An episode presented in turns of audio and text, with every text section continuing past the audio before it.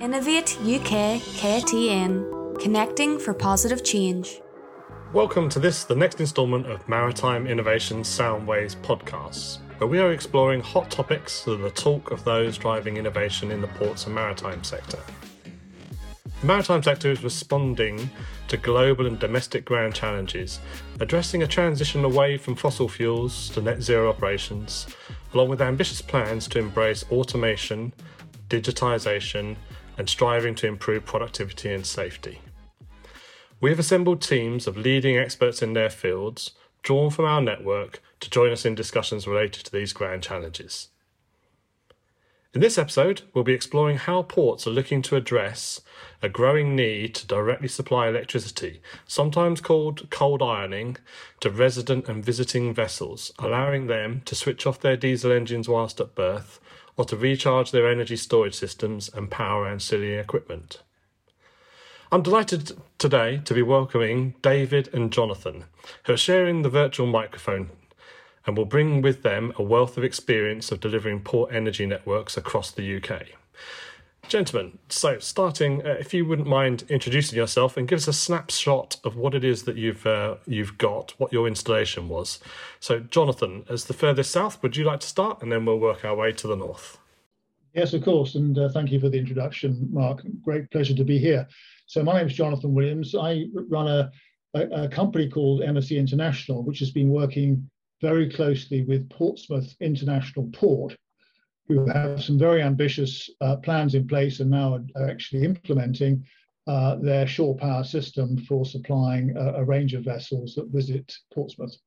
Thank you, Jonathan. And uh, David? Uh, thanks for having me on, on the programme. Uh, my name is David Hibbert. I'm from Orkney Marine Services, which is the harbour authority in, uh, in the Orkney Islands. Um, uh, we have uh, we control all the, the harbours in our islands, which is 29 piers and harbours in the in the authority area, including Scapa Flow, one of the biggest natural harbours in the world, and and also the, the cruise port in, in Kirkwall Hatston. Uh, the project we're, we're looking after at the moment is, is the or the one we've delivered is the uh, 0.75 megawatt uh, permanent connection for what the resident ferry that uh, runs back and forth to the mainland. Plus, we operate smaller outlets for a number of vessels up to up to 125 amps at majority of our harbour installations. So that's that's where we're coming from. Thank you, chaps. Thanks for that uh, brief overview. So. So, whilst you're both from different ends of the UK and you've got quite different installations there, there, of course, is one thing that unites you. You are in an exclusive club of being the first and some of the only ones to install commercial shore power systems in the UK. Despite this technology being available for, for somewhat over over a decade. So so what prompted you to take the plunge at your locations and what helped realise that? I can sort of lead on, on that one. It's certainly a, a collaboration. It's probably led by Orkney Islands Council policies to look to try and reduce the uh, in, uh, no, environmental policies and statements have come come out with uh, to lead to net zero eventually. Um, noticed that one of the biggest emitters in the area was, uh, was the biggest ferry. that runs back and forth the mainland, and and add into that additional problems with uh, we have we've actually too much renewable energy in the islands where a lot of the suppliers are actually being cut off. So we look try to find a way that would benefit everyone. Ideally, sell more electricity off the grid to allow uh, more people to generate onto it and g- gain a carbon reduction in the in the harbour area and within the islands, and, and try and bring the benefits to all as part of the of uh, the council uh, remit. Excellent, thank you, Jonathan. And from Portsmouth's end, um, the real driver actually when they started this journey uh, was was air quality. It wasn't it wasn't carbon at that time. Um, the, the air quality in Portsmouth is poor, and the monitoring systems which the port had installed were showing that certain vessels, certain activities were responsible for very large contributions to uh, that air pollution. So um, that was the original driver. Now, of course, carbon is very much on the agenda uh, and rising rapidly for the maritime sector. So, so that's an additional driver now to to accelerate their um, their ambitions. Yeah, and of course, Portsmouth is one of the first uh, places in the country to have a clean air zone as well and introduce a clean air zone, uh, which has, has followed on, didn't it, from the, the, the port work? It wasn't it wasn't in place before the port work started. Uh, it, yes, it, you're absolutely right. It, it, it was a recent recent development. I have to say, it wasn't primarily driven by the port. It was driven by other other sources, but the port is a contributor to the problem. So yes, it, it's um, everyone, there's, there's an agenda there, and, and everyone's having to play their part basically. Yeah. And both key drivers uh, for both of you, air, air, quality and and carbon reduction, and, and certainly the, the opportunity to encourage uh, more renewables coming onto the grid, um, yeah, is uh, is is a, is a great thing. But when we start to look at some of the other developed maritime nations, so when we start to consider places like the United States or Canada, Scandinavia, you notice that they have substantially more installations. So, have you got thoughts on on why they've what was their incentives um, for those nations? Uh, we're all on the same timeline in terms of the the carbon reduction on the Paris Agreement. So, so what was it that have you got any insights into to why those nations are are substantially more advanced in their installations? Uh, certainly on the America or the US side, uh, California led the way with the air purification board uh, around that area and, and mandated a number of vessels coming into Long Beach to have uh, to go to zero emission. Basically, a lot of the regulation we see out today is is, is from that advance that they had there. It's kind of interesting, and the IE regulation for the ships that um, the container ships are allowed to, to put the cable from, from ship to shore, where the regulation is from shore to ship. And that, that was kicked off by the container ships coming into Long Beach and taking containers fitted with uh, with power equipment on board and having that fitted to allow them to cold iron when they were in, in Long Beach, which is transferred into the international regulation now. So they were they were first up to mandate these these uh, these changes or what has become sort of international regulation. Um, the the other big driver really is this cost, um, the cost of electricity. In in the UK, we have probably the most expensive electricity in Europe. At the end of the day, that, that is the raw the raw product. You sell electrons to, to ships, and and the, then the bills they pay are are what the, the raw material cost is plus the cost of the of the, the finance and the, the infrastructure. So, you know, without, you know, we have no carrots and we have no sticks. In the UK at the moment, we have no legislation telling them they must do it, and we are not encouraging it by high electricity costs and, and pretty limited uh, grant funding for infrastructure. Not not only that, there's grid infrastructure as well. There's there's issues all over all over the UK on that. I, I know from the fact on, on the port of Aberdeen's been trying to look at cold ironing. They, they just can't get connection. Yeah, no, we're, we're, certainly. I think those are things we certainly want to unpick uh, during the, during this this podcast. Uh, Jonathan, any thoughts on on Scandinavia particularly? Uh, yes, I think um, I would certainly from our experience, and we've done a lot of work uh, with European ports actually. That shore power is not cost competitive, period, in any country. Um, simply because the cost of generating power from fossil fuels is substantially cheaper than the cost of buying electricity from, from the grid. Um, so the work we've been doing in on the continent, um, the driver there has been very much the fact that ports are publicly owned there, a bit like Portsmouth actually, but Portsmouth is something of an exception in the UK, um, um, where most of the ports are privately owned. But in, on the continent, they're publicly owned, and there's political pressure to install these facilities. Um, the, so they're doing it uh, at some considerable expense. The difficulty is persuading the vessel operators to use the shore power facilities. We even have situations in some ports where, where vessel operators are mandated to connect to the shore power, but they still operate their engines. They just don't they, they don't buy any power through the shore power connection, completely defeating the purpose of the investment. So this is a big problem. And um, there are really only two solutions. Um, one is that you make it mandatory or you prohibit the running of fossil fuel uh, or, or, carbon and pollution emitting engines in port, or you uh, introduce fiscal instruments which make shore power competitive. And if you don't if you don't do either of those, you're not going to get a widespread take up of shore power. Yeah, yeah. I mean, I mean, certainly from the, the studies we've done over the last couple of years, and and talking with uh, owners like you and operators like yourselves, you know, these are big substantive capital projects when you're introducing new infrastructure. So you, you need good access to investment and funding to make them a, a reality. And that's certainly something that unifies most of, or if not all of the early adopters, um, is that uh, they've received a, a fair slug of, of public and private money coming into them. So, so have you got any thoughts on, on how responsive um, are the investors and the private finance bodies? How how aware and alert are they to this opportunity? And and certainly specifically on the public funding element, how crucial you, do you view that? Is is there enough of it? Is it accessible? Um, and, and, do we need that then for the foreseeable future? Do we need an element of public funding moving into this in the absence of legislation uh, and and that mandate you mentioned.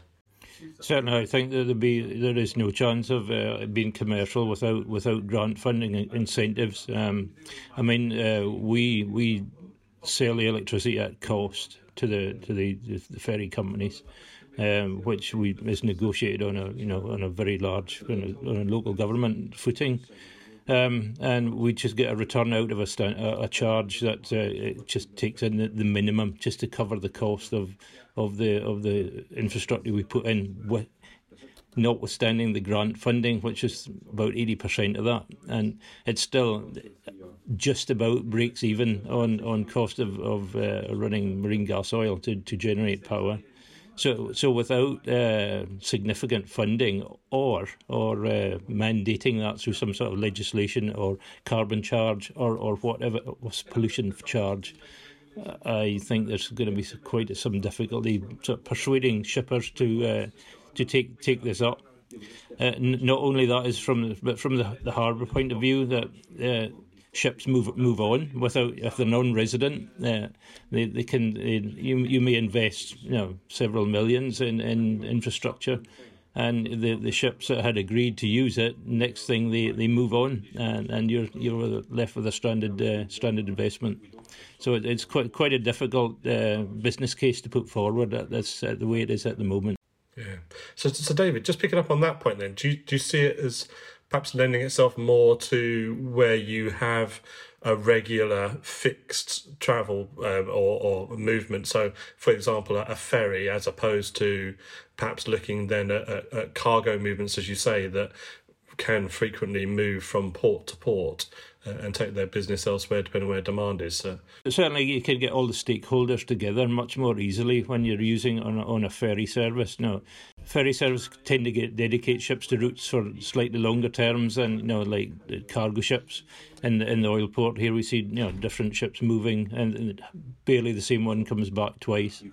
But you know, with the, fer- the ferry traffic, it's you know, it's it's on a timetable. So, and they, they tend to be here for maybe decades, if through the through the life. So, certainly working with uh, if you, you know the ship owner, the the port, the harbour operator, and and also you know the electricity supply company, you know, to get things moving is it's quite essential the core that that to move these sort of projects forward. What I would I would add to that, I mean, I think I agree, with everything been said. Um, the only thing I would add, though, looking further ahead, is that um, vessel operators are thinking to themselves that because their assets are very long life assets, they need to they need to plan for, plan for the future. And under rapidly evolving IMO regulations, there is a growing body of thinking within certainly the vessel operators that we talk to coming into that are coming into Portsmouth is that they are starting to invest in onboard shore power facilities because they can see the writing on the wall, really. Um, and the carbon emissions that that vessels emit when they're at berth do contribute to their overall uh, carbon weighting. So, so there are drivers now starting to push operators to invest.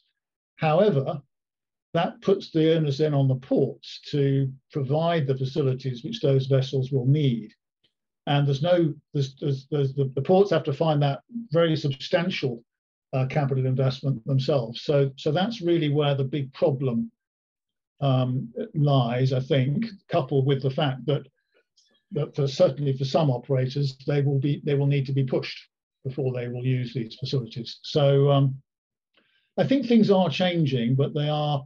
It's all a little bit. It's a little bit unstructured, I would say, at the moment. A little bit um, unstrategic, and certainly from a you know, from a from a UK PLC perspective, it's it's you know it's ha- it's a little bit fragmented, I would say.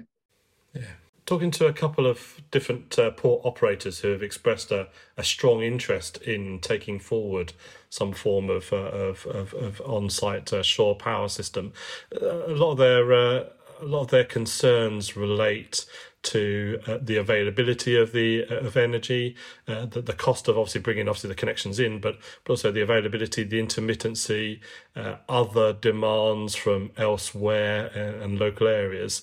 Um, so so in an area where there is possibly constraint to the amount of electricity that's available, to the cabling and, and solution coming in, and the the competitive competition out or the competition out there for that electricity. What sort of what are your thoughts in terms of the role, therefore, for for energy storage or energy di- sub distribution systems? What are your thoughts there, John, Jonathan? Perhaps uh, your experiences. You're right, Mark. Um, that's very much where the work we've been doing in Portsmouth has has, has been focused because Portsmouth is a very good example of a port that is very constrained in terms of its its access to sort of power levels that um, they will need from the local distribution network operator.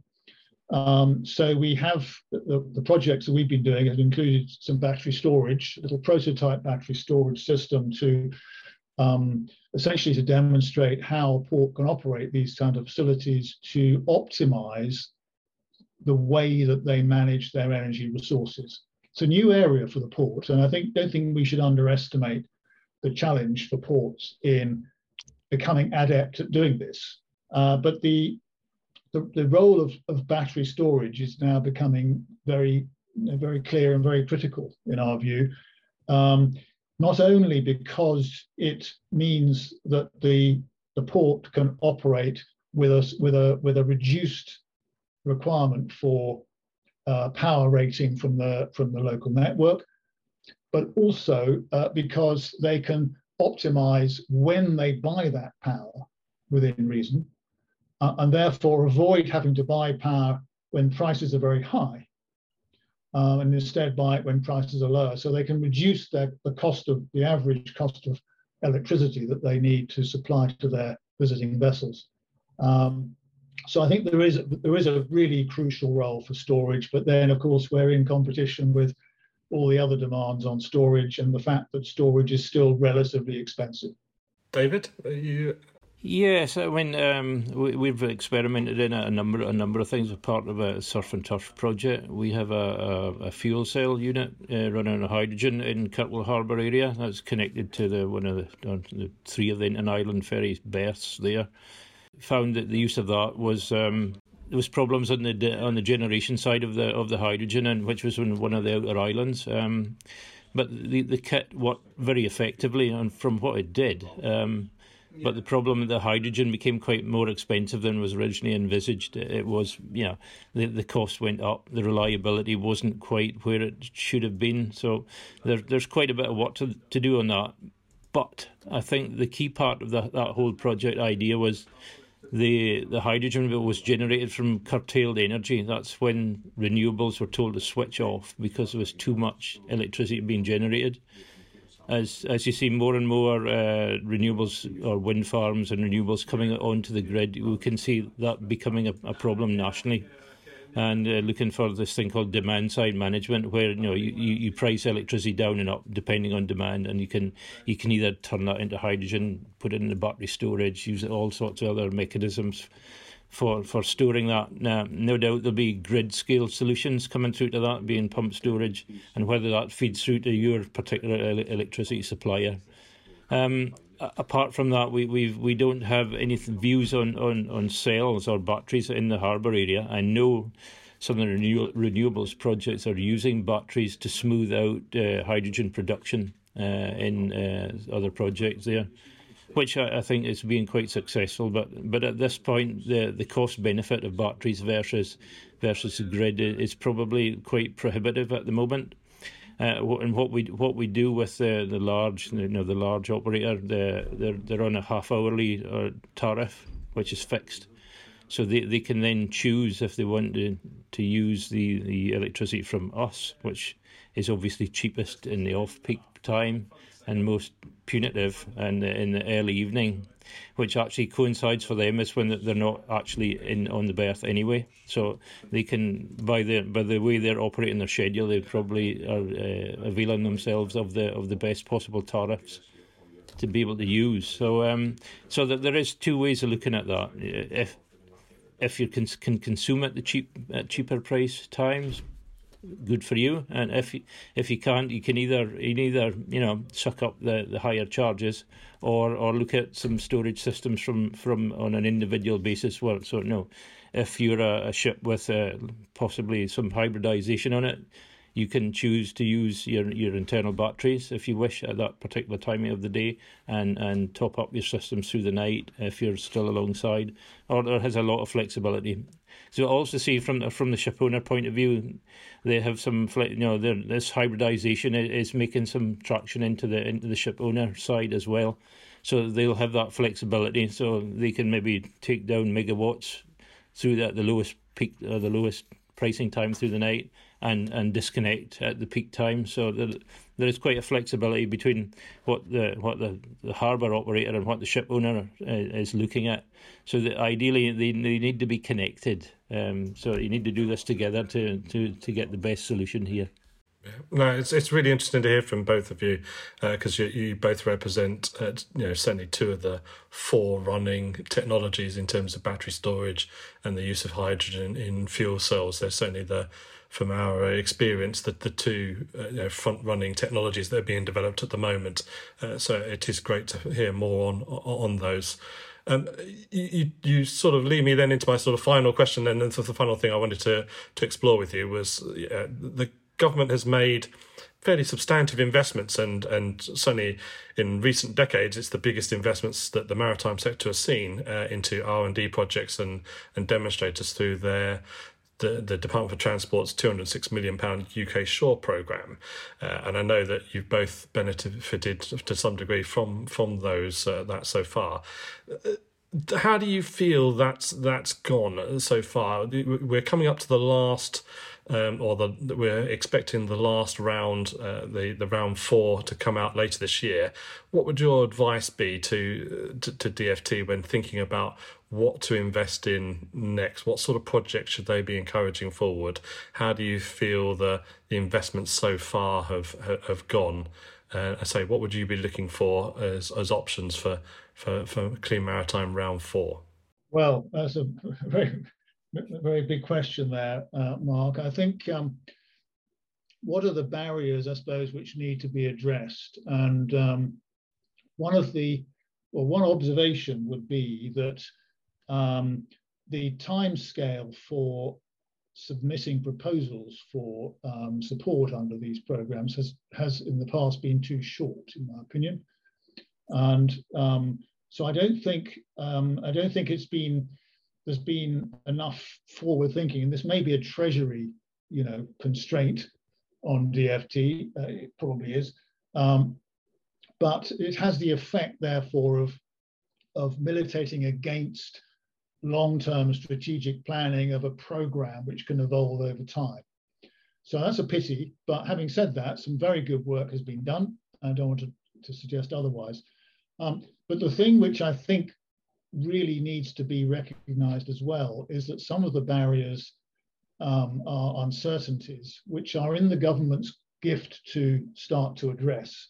So, uh, for example, it's very unclear at the moment when we when we were studying the role of the port supplying balancing services back to the grid, which is one of the spin-off benefits from having storage in the port it was extremely hard to make a business case because there is so little certainty on how those balancing services are going to be procured. They're all done by auction, basically, and we anticipate, and there's an anticipation that that the market will change very quickly over coming years as as generation becomes more intermittent and so on.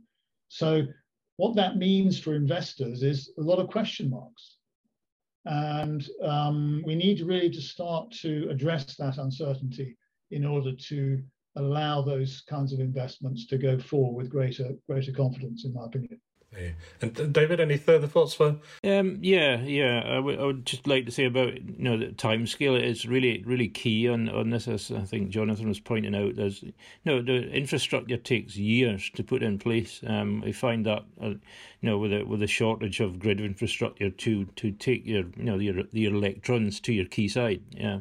So no, you, you apply for a you know nine, 12 megawatt uh, connection, uh, particularly an area which with that is relatively relatively big. That you're probably looking at five to ten years before you know the infrastructure or the national grid as part of their, their you know they have their strategic plans of wiring up you know taking power from wind farms nuclear power stations you know waving tidal all, all over the country and how, how they connect all that up and and these of high levels of power are part of that. So, so getting a solution in one to two years out of that when there's there's no backbone infrastructure there is just probably not going to happen. So that kind of pushes you down. If you have to deliver, you have to do something local, and, and trying to do something with with you know what you can produce locally is quite difficult.